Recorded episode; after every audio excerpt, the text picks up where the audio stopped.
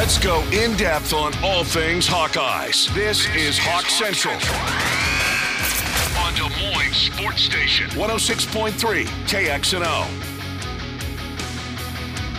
Happy Wednesday, Hawkeye fans, and welcome into the Hawk Central Radio Hour. Back in our usual 6 to 7 p.m. home right here on 106.3 KXNO. I am your host, Chad Leistikow of the Des Moines Register, a sports columnist who covers the Iowa Hawkeyes. It's certainly the hot stove season for college football with signing day coming up on December 20th, the transfer portal window in full swing until January 2nd, and uh, of course beyond that too.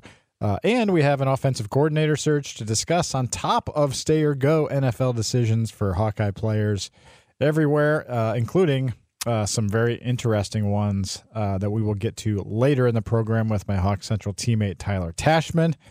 Uh, but for now, uh, and he's also going to uh, tackle some of the basketball stuff, but uh, don't really want to talk about that just yet. Uh, so, first, uh, when it's recruiting time of year, I always feel lucky to be joined by the longtime publisher of HawkeyeReport.com and a friend of the program and friend of mine, Tom Kakert. Tom, thanks for joining me well, in, in, this home and home thanks for having me situation, on. hopefully. Yeah.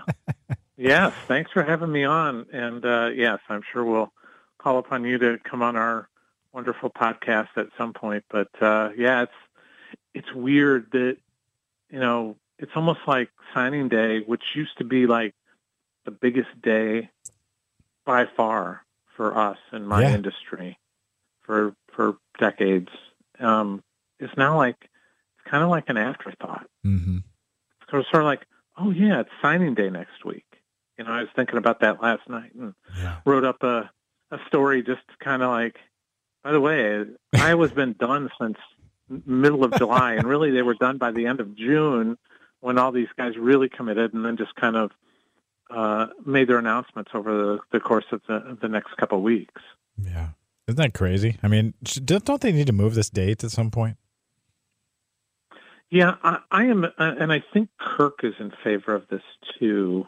Um, I'm sort of in favor of having like an August signing day, mm-hmm. like the first week of August when because that's when high school football is going to be starting up with you know your two days and your camps and everything. Why not just so if if kids want to sign, they can sign then and be done with it and just focus on their senior season and have it done and then have the February day. Right. You know, the traditional day. Because right now, the way it is, you have this like end of December, and then it's like six weeks later you got another one. What's the point? And there's you know? coaching movement all over the place. You know, Iowa doesn't have an OC yeah, yet. Just, I mean, and and um, it just seems like the month of December is just kind of the crazy season now because of the transfer portal, and it feels like the transfer portal and all the coaching stuff. Just leave that for December. Yeah, and then um, well, and the playoffs and, are going to start next about, year. 12 team playoff. Yeah. Yeah. This, yeah. The, by the way, yeah, next year at this time, we'll have, we'll have college football playoff games this coming weekend. Right. You know, so on campuses, potentially, yeah. you know, potentially if things went well for the University of Iowa, they could maybe be hosting a college football playoff game this coming weekend a year from now. Wow. I mean, wild to think about. Uh, you know, it could be Iowa versus Georgia or Alabama at Kinnick Stadium a year from now. I'm not saying that's going to happen. I'm just saying theoretically could happen. Yeah. But yeah, it's, so it just it just feels like this is a thing that needs to move, and it needs to to to go to August. And I think Kirk is is on board with that. I you know I think he's. I know there's there's also a movement out there that, and I think um, might have been PJ Fleck, but some other coaches may I, I can't remember who it was. But a couple of prominent coaches though had come out and said why not just let kids sign whenever they want? Mm. You know, if they're ready to sign, let them sign. Uh, because we all know that they can back out of these things anyway. So it's, True. you know, if there's a coaching change or something happens within the program, they'll get a release. They can get out of it. I mean, that's just the, the way it works today. Good stuff. We will probably touch on signing day here at the end of our conversation, Tom. But we did want to start off yeah. with uh, you know the the hottest topic, I guess, which is the Iowa offensive coordinator search, which is underway yeah. uh, from head coach Kirk Ferentz. Uh, you and I have both written about it in the last couple of weeks. We had some uh, familiar names, I guess, or common names, I should say, on our list. Yeah. And uh, I liked your piece today. I encourage people to check it out at uh, HawkeyeReport.com, the On3 website. And uh, let's go over those three names right now. And I had two of them, so uh, we'll save the third one, which I didn't have, um, for the end. Uh, number one, Tom, uh, was Paul Chryst. I think that's the name that folks are, you know, have probably heard the most in this whole deal. Uh, Yeah. He's age 58, had a, you know, everyone knows he was 67 and 26 at Wisconsin, fired last season uh, in the middle of the year. Uh, and I did, you know, good pluck by you. I did not realize this initially. His nephew Keller is an analyst for the Hawkeyes. So, uh, how much Yeah. sense does this make for you? Or how much, you know, Paul Chryst smoke is there in your world right now?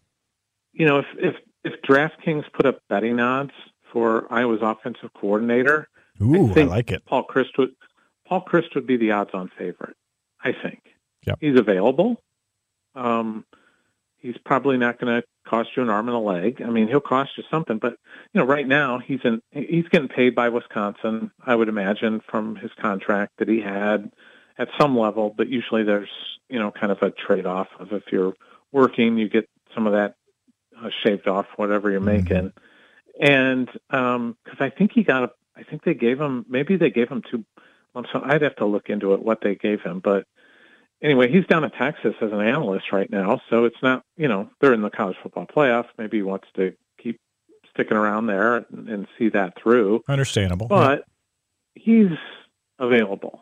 You know, it's not like he's got a job down there that boy I can't leave this analyst job. You know, Right. he's he's available. So availability is is uh, always a good thing. And I know Kirk really um, liked Paul Chryst, hmm got along well with him. You know, you can't say that about every Big Ten coach, probably. No, Um, Cannot. But he was, but he, maybe the guy from Minnesota. I don't. I think that's pretty well documented. That uh, maybe they don't see eye to eye all the time. Yeah. yeah, state college maybe, but but he really liked Paul Chryst, and he kind of runs the type of Mhm. offense that would fit with what Kirk Ferentz likes to run, and he's a quarterback coach. Yeah. I think that's important. Uh, so you know, if we put up DraftKings odds, I'd put him, you know, probably uh, odds-on favorite right Okay. now to to be the uh, the next offensive coordinator. ah, good stuff. Would you go plus odds or minus odds? Like plus one I would still go plus. Plus, yeah, yeah, I would too. still go plus. I would still be plus odds. I don't think it's it's a prohibitive thing. It's just he kind of makes the most sense. Yeah, Right? He just kind of does. he makes the most sense. He knows the Big Ten. He he's culturally he would fit. I think he personality wise he fits with Iowa. So uh, and he's a quarterback coach. He was a former quarterback. I think that's important for this position. I really do. Yeah, and he's a terrific uh, coach in the run game in particular. Uh, so and Yeah. that's something Iowa could use some assistance with um, as they move forward. You know, as I mentioned, age 58.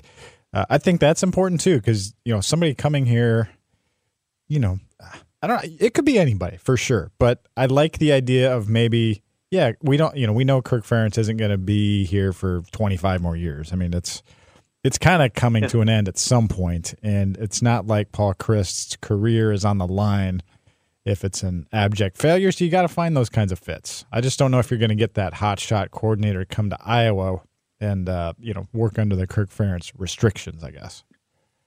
Yeah, and I think he's just a he's a he's a good fit for complementary football. Yeah. For what you know Phil Parker would run and and what Phil Parker does. So yeah, I think that's um I think it's interesting. Uh, I think he'd be an interesting hire. I think he'd be a good hire. I really do. I've always liked what Paul Chryst um, ran, and and I I, I think he's a uh, he was a really good offensive coordinator at West at Wisconsin too. I mean, he, they had really good offenses there when when he was around. Absolutely. Uh, number number two on the list, uh, maybe not in this order, but at least a name No. uh, to discuss is Joe Philbin. Uh, he's uh, a little bit Yeah. older, age 62, but he was on Kirk's original staff. Uh, has Yeah. an more of an offensive line background, but has been a head coach, uh, you know, of the Miami Dolphins, interim of the Packers, uh, currently at Ohio State as an analyst, making a lot of money, uh, honestly. uh, was a Dallas Cowboys O line coach uh, until this past year, and he won a Super Bowl with the Packers. So uh, yeah, those are that's kind of his resume. Uh, why would you know why why could you see Joe Philbin maybe being a fit for the Hawkeyes? I, I you know, he and Kirk have remained close. I mean, they've they they continue to talk over the years, so there's there's a comfort level there. Joe would come in and he knows what the Iowa offense looks like. He was there.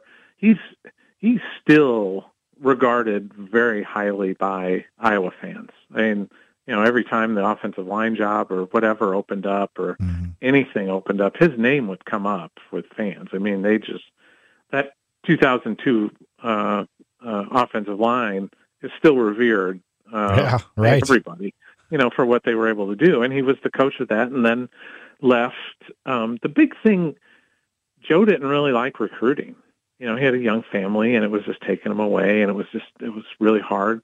Iowa really doesn't ask their coordinators to go out and recruit a whole lot. I mean, that Phil Phil goes out and cherry picks a couple guys every year that, that he'll go out and see, and you know, Brian wasn't super active in recruiting. I mean, he had a little bit of a territory, and he would get out, but it's not like they're they're asking those guys to to hit the road. And you know, at this point, Joe's kids are you know they're they're older, and maybe he'll he would get out a little bit more. Mm-hmm. Um, but I'm not I'm not all that concerned about it. Um, you know, I I I think that the quarterback side of things maybe makes you rethink things, and maybe they readjust some of the staff. You know, maybe they move some things around mm-hmm. staff wise where um, Joe comes in and he's the OC, but he's coaching maybe a different position. Maybe it's not quarterbacks, and maybe he brings in a quarterback coach mm-hmm. that he's familiar with. Um, I, you know, I, I really do think they need a dedicated quarterback coach or somebody who's quarterback yeah. trained. I, I think it just it's such an important position that you just can't neglect it, and you can't, um, you know, uh, no commentary on Brian Ferentz, but Brian Ferentz is not a quarterback coach. Right. He's just not. You know, that's not his trade. Only. I don't think he would have.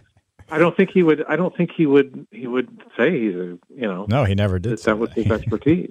yeah. You know, he was. He you know understood that he was not, but ran the offense, and they were smart enough to bring in a you know John Budmayr and uh, and keep Spencer Petras around, and uh, you had guys that knew how to play the position, so that were available to work with the the quarterbacks this year. So, uh, two guys that did play quarterback in college uh, that are not in the running based on both of our reporting uh, are John Budmayr and yeah. Tim Polasek. Uh, you know, Polasek, obviously the former O line coach at Iowa, was a star uh, small college quarterback, and then of yep. course Budmayr, instrumental in bringing Cade McNamara and Deacon Hill to Iowa, former Badgers quarterback, somebody I recruited, somebody who I you know Kirk Ferentz values a lot. So, do you see there a world where maybe Budmayr sticks around uh, as a quarterbacks coach potentially, like with maybe, Chryst or maybe if they kind of um, you know kind of redo the staff a little bit, right? And because I know he's really trusted by the guys who I think are probably going to be, you know, unless something changes, two of let's just say at least two of the top three quarterbacks for Iowa going into next year really think a lot of John Budmayr. That's yeah. Cade McNamara and and Deacon Hill. I mean, they both are, are very highly in Coach Bud's camp. So it would make sense. Um, but again, that's going to depend on what John Budmayr wants to do. I mean, maybe he could stay in the same role that he has yeah. right now. I don't think Kirk would is looking to kick him to the curb at all. Um, He's making maybe stay in good that money, role. so or, I don't know. Yeah, or or he you know takes on a different role, um, or you know Paul Chryst is doing something different. I you know it depends on what they do with the staff. I think you've also with your OC, you've got to give them some leniency um, yeah, in, in, terms of what they're what they can do with the staff. Now, I am not suggesting by any means. I, I mean, I think you, you, do whatever you can to try and keep an Abdul Hodge or Ladell Betts just because of their status within the program. I think you you know those are guys. But could you move you know Abdul around and get him on the mm-hmm. defensive side and and do something over there and um, maybe open something up for you know. I, there's a lot of things that I think Kirk should consider uh, this off season, not only with his OC, but you know Paul Chryst or Andy Ludwig or Joe Philbin or whoever he hires. You know, there's certainly some wild card candidates that could be out there. Um, they may have a couple guys they want to bring in with them. Hey, this I got to bring. Mm-hmm. This is my guy. I got to bring him in. I trust this guy. You may Yeah. have guys that they want to bring in to coach wide receivers or whatever. You know, this year. Yeah, it's com- it it is more complicated than just a one for one, uh, you know, trade out uh, of his son Brian Ferentz. So there's a lot of complicated layers to this, Tom. And you Yeah. you brought up the, that third name there, Andy Ludwig, uh, the Utah offensive coordinator, as a candidate. He's age 59, uh, been with the Utah Utes since 2019. Uh, former Wisconsin offensive coordinator himself. Uh, what do you like about? What are you hearing about Andy Ludwig as a possibility for the Hawks? Well, I know that he's been interested in the job in the past, and and um, interested in Iowa, and his son was at Iowa for a bit uh, as a walk on. So there's there's a relationship there. There's trust there with Kirk. Now, I think it's a long shot. I'm not I'm not going to blow smoke up anybody's tail and Sure. say, hey, you know, I think this guy's got a they got a legit shot. He's 59. He's from Utah. He's working at Utah. He's working for the Kirk Ferentz of Utah. Yeah, You know, Kyle Whittingham is sort of like Kirk Ferentz. Um, so he's got a really good position. But, you know, does he want to, I don't know, does he want to move to a new conference and um, uh, next year? And, and does, is that a fit for him? I don't know. Well, he's moving conferences either way, but Yeah, he's moving conferences either way. That's what I mean. That's what I mean. Does he want to be in the Big 12? Yeah. I don't know. right. You know, does he, would he rather be in one of the two power conferences? Well, he'd be going Uh, against uh, familiar teams, right? USC, Oregon, Washington, UCLA. Yeah. At least he's Yeah, seen them so, before. I mean, I mean, I know there's conversations, Okay. so that's just you know at least there's some consideration there, and I'm sure there's probably some other people that Kirk um, Kirk is thinking about. But I think the fascinating thing is when is Kirk going to make this decision? I was just going to ask you that. What do you think? that's I betting man. I would say after the bowl game. Yeah, I me too. that that seems to be Kirk's kind of mode of operation, and it's not hurting them in the portal because they're really not in the portal right now. They're in they're in uh, uh, portal jail because they're they got they've got to figure out how many guys are coming back who could potentially come back, COVID year guys and and such, and Yeah. uh, guys that are considered in the NFL uh, from that junior class. So they've got to sort that out first to see where their scholarship number is. And as it is right now, they just don't have any room. hmm So it's not really hurting them in the portal. It's not hurting them with this recruiting class that's signing next week. So from Kirk's perspective, he's like, why am I rushing? You know, I can just I can make this decision now. And then you don't have to deal with all the questions and everything down at the bowl game about, oh, where is, are you bringing them in now? Or, Mhm. you know, are, are you doing this? Are you doing that? Or are you changing staff or whatever? You don't have to deal with those questions. You can say, I'm still sorting out who I'm going to hire. And, I, it, you know, that's going to be one of the questions I think we'll ask Kirk at next week We'll be more about the offensive coordinator maybe sure. than the class he's signing. You're listening to Hawk Central from the Des Moines Register and KXNO. I'm Chad Leistikow talking Iowa football with Hawkeye Reports Tom Kakert. Just a couple minutes left here, Tom, and I didn't want to let you go without talking about the Nope. incoming class. Signing day, as we alluded to, is Wednesday. Uh, correct me if I'm wrong. Hawkeyes have 20 high school commitments. Uh, look this morning, uh, they're ranked number 28 nationally by On Three. So not a bad class at all. Uh, your highest ranked commitment, uh, according to your website, is Will Nolan, uh, offensive lineman out of Illinois. He's one of five four stars. The others are tight end Gavin Hoffman, offensive lineman Cody Fox, uh, who is who seems like he's been committed for like four years. Uh, linebackers uh, Cam Buffington and Derek Weisskopf. Uh, is that uh, you know those kind of the top five guys and, in the class? and we have, and, yeah, and we have uh, on three move Drew Campbell, uh, Jack's brother, Oh. four star. oh, congrats to but him! that's yeah. our cons- our consensus ranks have those other guys um, as Okay. four stars. Like Cam Buffington on three does not have him as a four star, but we have him as a consensus, which takes into effect you know rivals ESPN on uh, and twenty four seven. So okay. Well, what's um, your like best? What's your like biggest picture thought of this whole class then? Curious about. Um, there's a couple guys that I'm really interested in. The most underrated guy I think is Jalen Watson. Oh, I think he's he's coming in as a Phil corner. guy. He's a three star kid from yeah Phil guy, um, and just had a spectacular year this year. Um, moved to uh, Toledo, Ohio. Went to Central Catholic High School there. He's from Michigan originally.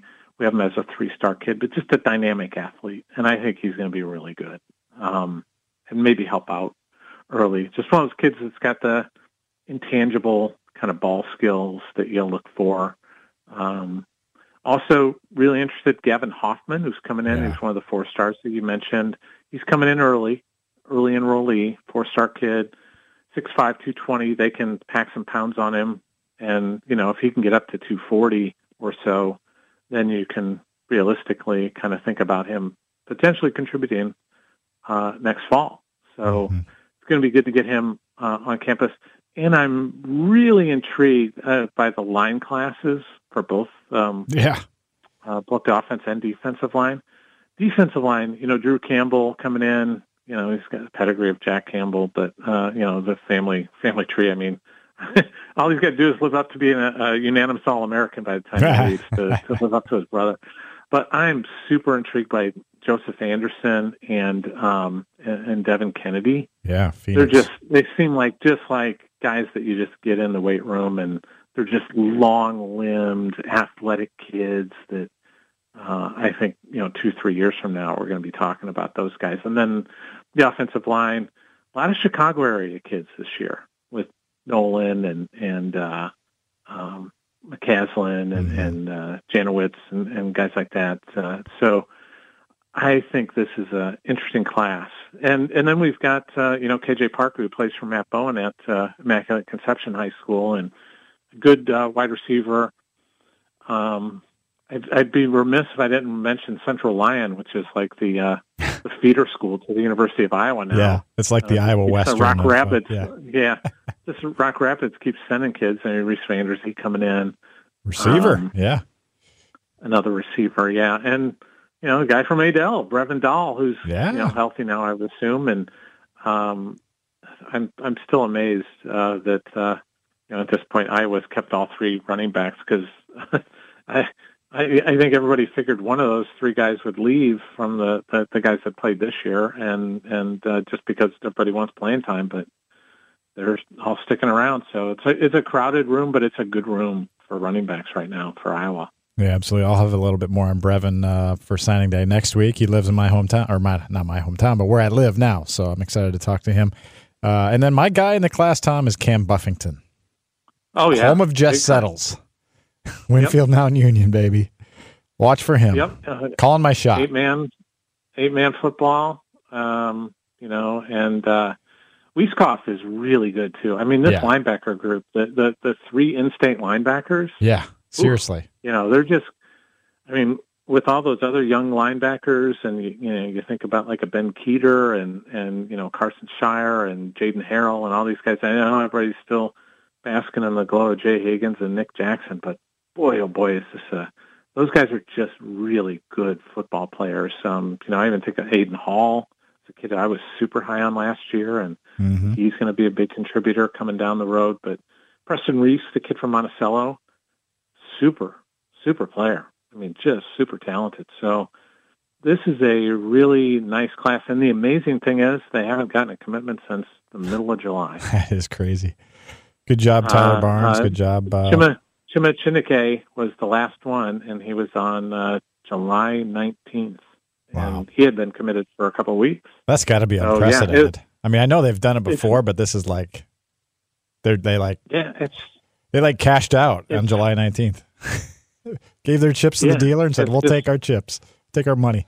we're just we're done. Yeah, just it's crazy that it's um it's worked out this way but and and you know even though Brian Ferentz um was is, is out as the offensive coordinator none of those guys wavered you know you wondered about Yeah. um, James Reeser and, and and guys like that that might waver a little bit or look around and they've been rock steady so um you know, Iowa's they're they're recruiting the right kids. They're recruiting the right kids. So um, they, those guys have not wavered, and and they are uh, all set to sign um, next Wednesday. All right, uh, we got to run. Thank you, Tom, for joining us. Okay, thanks for having me on. You bet. Uh, coming up next, I'll be joined by Tyler Tachman. You're listening to Hawks Central here on 106.3 KXNO. Welcome back to Hawks Central Radio here on 106.3 KXNO. I am your host, Chad Leistikow, Hawkeyes columnist for the Des Moines Register. Thanks to Tom Kakert for a really fun first segment. And now uh, transitioning to uh, my buddy, Hawk Central teammate, Hawkeyes beat writer for the Register, Tyler Tachman. Tyler, Welcome. Uh, we are already 19 days from the Cheez It Citrus Bowl in Orlando. Had uh, very, very little conversation right now about the game itself. Uh, Tom and I spent quite a bit of time talking about the OC. And now uh, I wanted to talk with you in particular about your article about all the stay and go, stay or go decisions uh, for the Hawkeyes. Honestly, on the all my time in the beat, I can't remember a, a year where there's so many like 50 50 verdicts, you know, like you kind of knew Tyler Linderbaum was going to go, you know, you get a feel for these guys as the season goes on, but legitimately, there are a lot of guys on the fence right now um, with who can come back. So I was glad you wrote that article.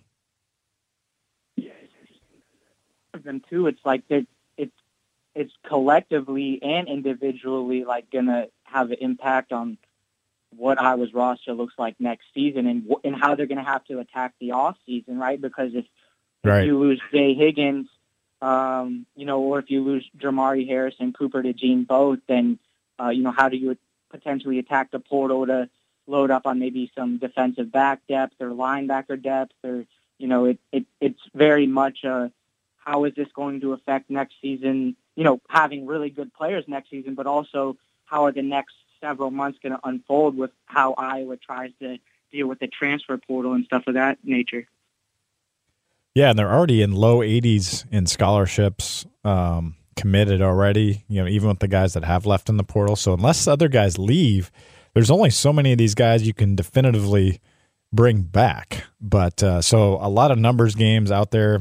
Um, still to be played uh, in this portal game, reten- retention game, NFL game. But let's start, Tyler, with the defensive backfield because that's where all the drama really is.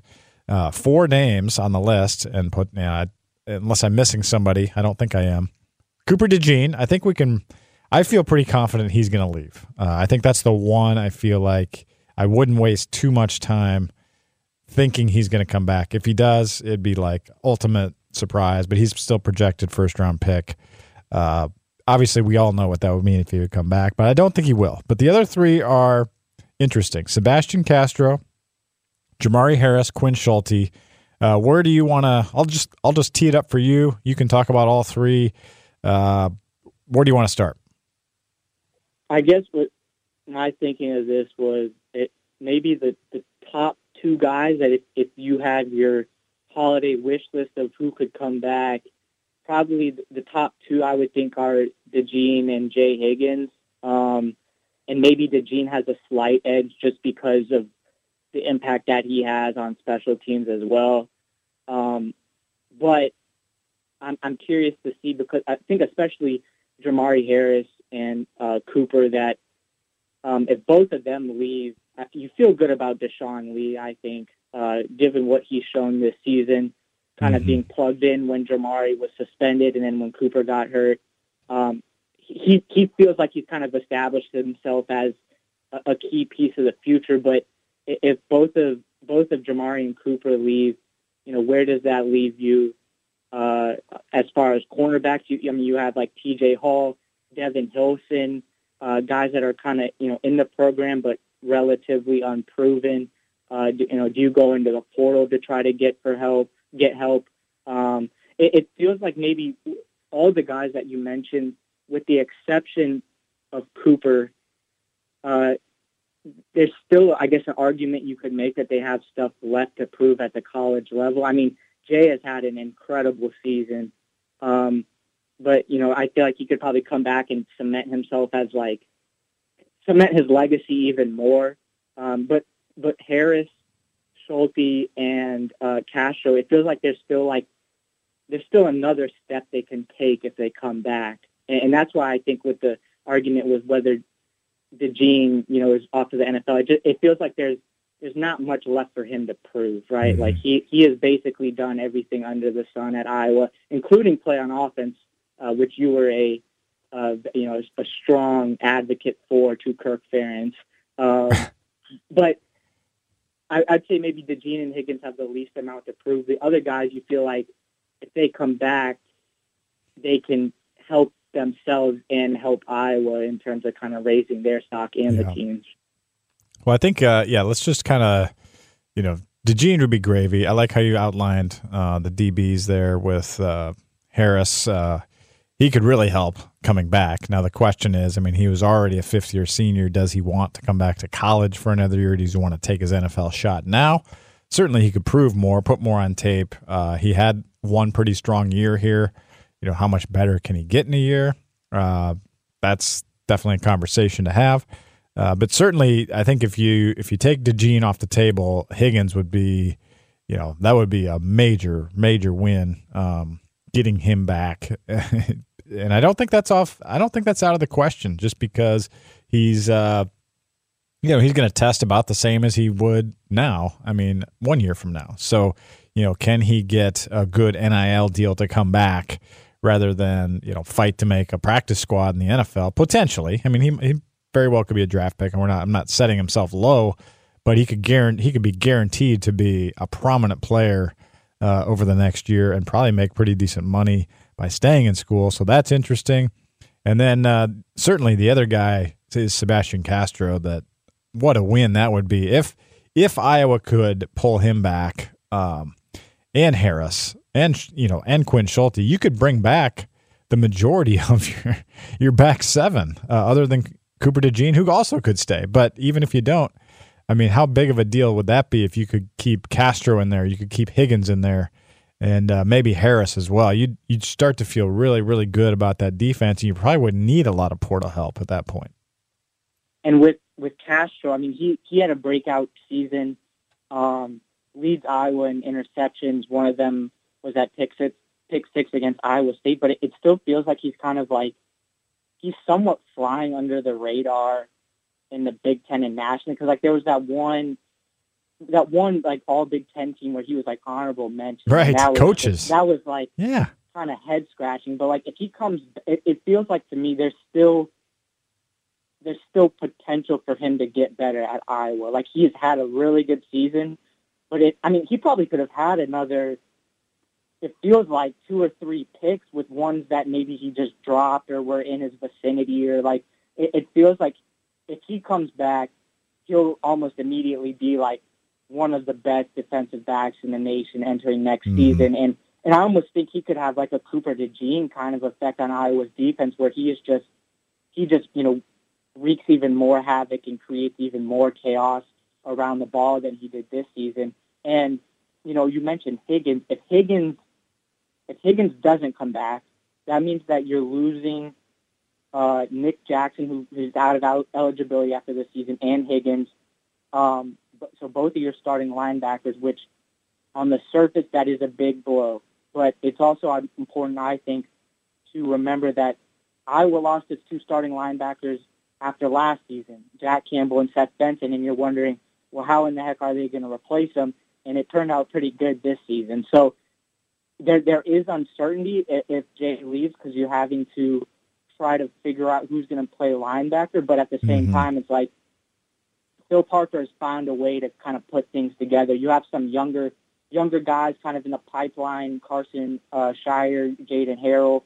Uh, you know, Kyler Fisher's another guy we haven't talked about extensively. He could come back. Mm-hmm. He, he had a you know a, a role this season, not as big as uh, uh, Jay or Nick, but he had a role on on the defense. And then you could also dip into the portal because I mean Nick Jackson was an absolute home run. So you could try to find another Nick Jackson uh, from the transfer portal. Uh, so even even if I was having to replace both linebackers, they've shown that they've been able to replace two high level linebackers before. Yeah, definitely, and it'd be it's interesting to think about how the coaches think about this too. Because if I, if you put me in those shoes and you had to count scholarship numbers, you can't bring everybody back. Um, I would kind of start with Higgins and Castro. I don't say, hey, are, you know, uh, you guys kind of get the first call here. If you come back, you know, we're probably not like if Jay Higgins comes back, you're probably not able to keep Kyler Fisher, for example.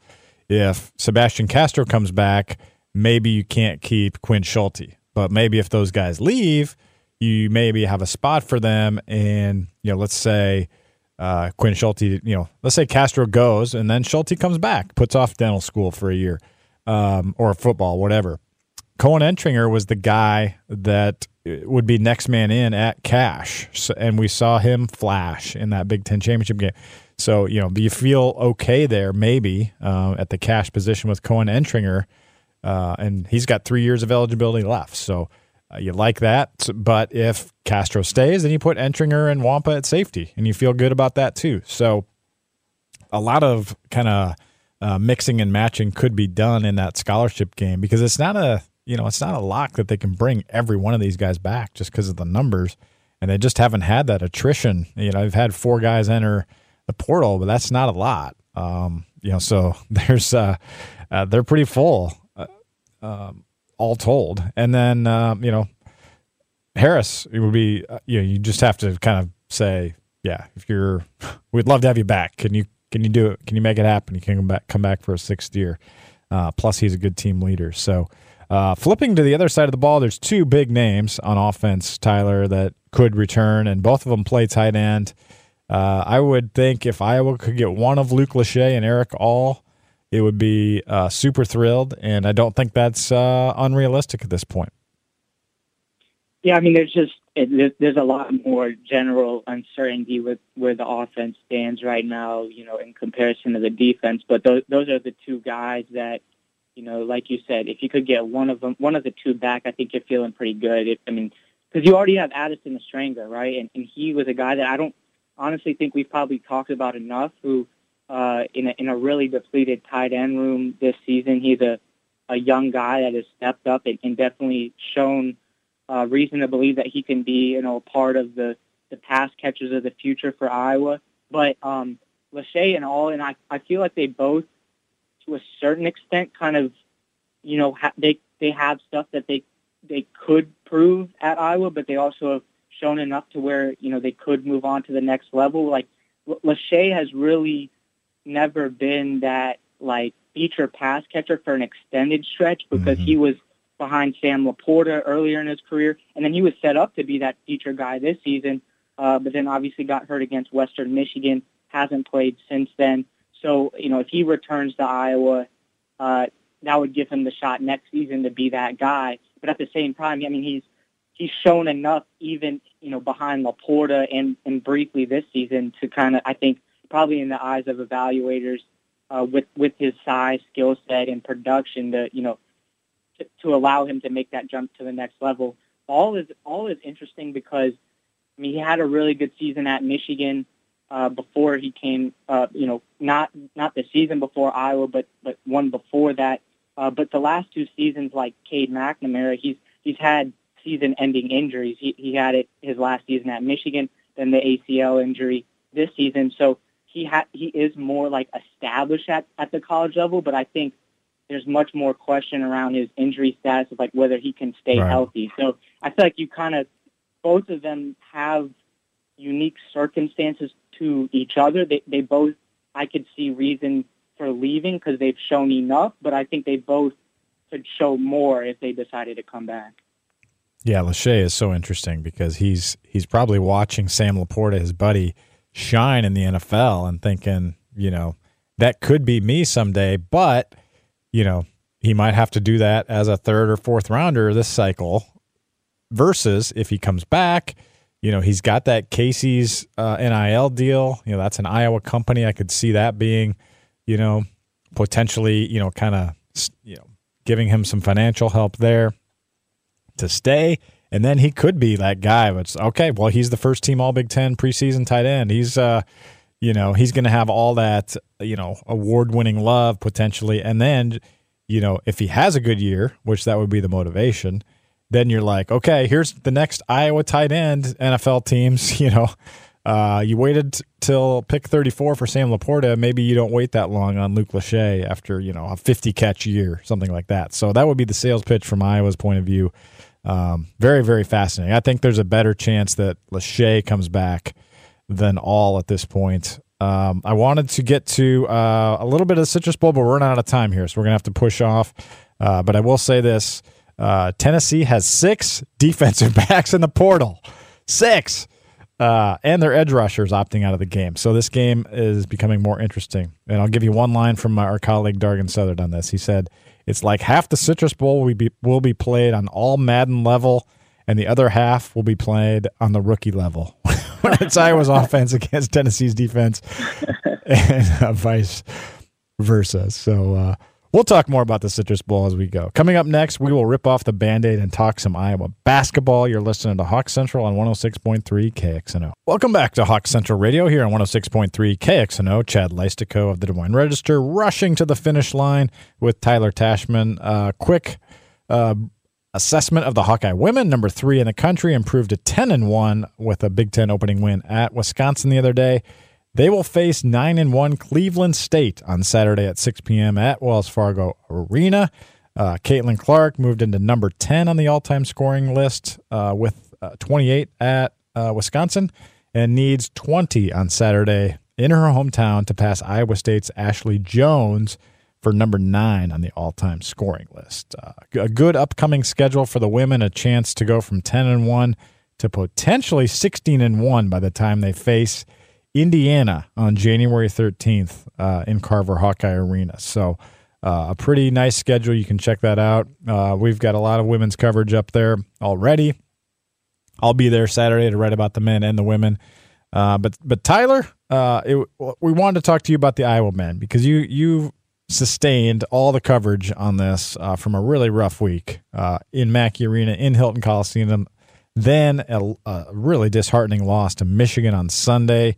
Uh, the Hawkeyes will face Florida A&M at 3:30 p.m. on Saturday in kind of the undercard at Wells Fargo. So, where would you begin to pick up the pieces for the Hawkeye men?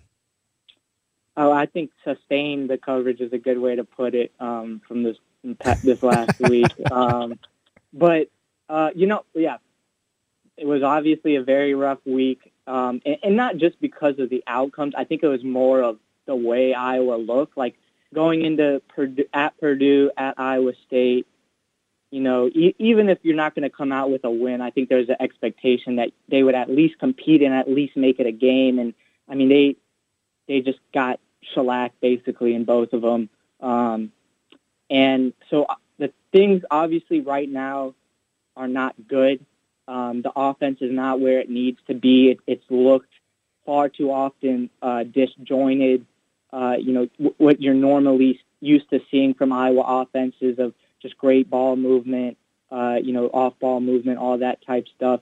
It that it seemed to be farther off from that than it should be. Um, the guys that you were hoping to take major steps forward, you know, have been inconsistent in that. I, I don't want to say that they haven't shown flashes because they have, but it, it, there's been some obvious growing pains between uh, the role, you know, being a kind of a role player like they've they have been in the past to being a consistent two, three, four option guy that you can uh, rely on on a consistent basis. But I will say, and maybe this is too positive of a spin on it, but I would the last two seasons has kind of hit December lows. They they, they started last season 0 and 3 in the Big Ten. Uh, Fran McCa- in, in both of those seasons, they went on to make the NCAA tournament. In 2022, they won the Big Ten tournament.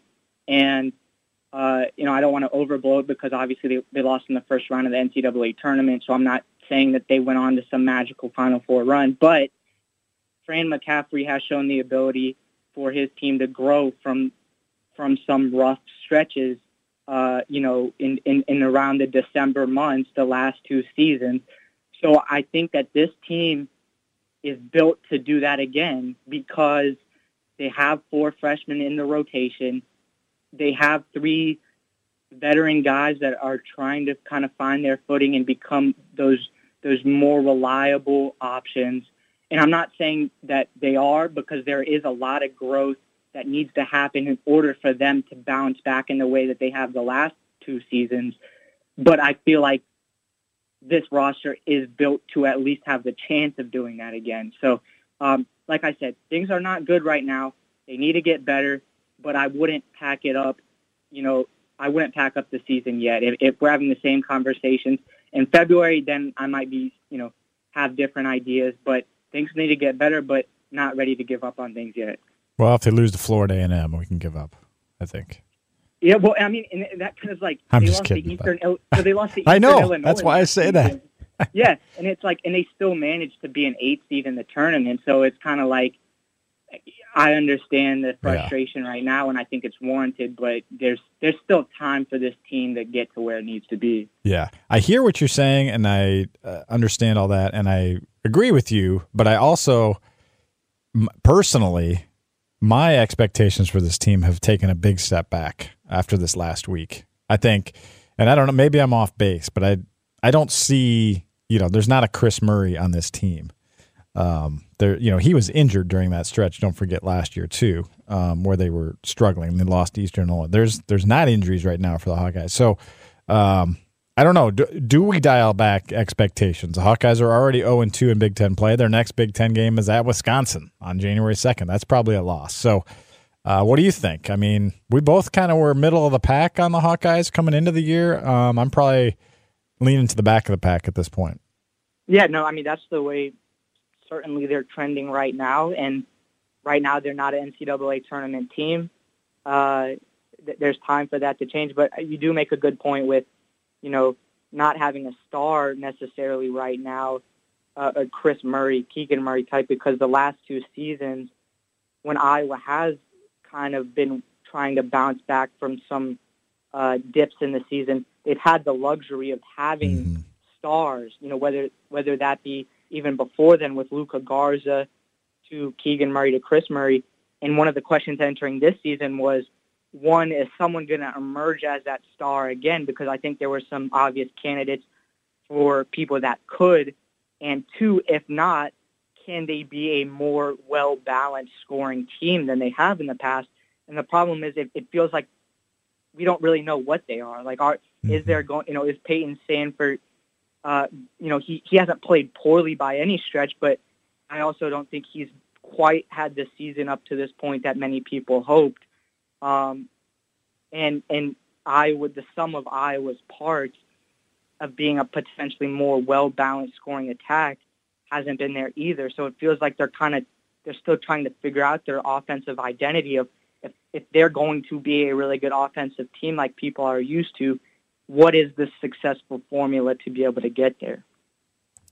Appreciate it, Tyler. We'll see how it goes uh, Saturday in Wells Fargo, and uh, you know we'll have our you know we'll have Iowa football signing day. Kirk Ferentz talking about OCs next week uh, on Wednesday, so lots of uh, coverage to come at Hawk Central. Thanks for uh, your strong efforts on the basketball beat. I I I know you're going to cover some wins at some point. Promise. Yeah, yeah. Hopefully, hopefully at some point. All right, folks, uh, we will have you covered up till next week in the portal at on the OC search and uh, eventually in Orlando at hawkcentral.com.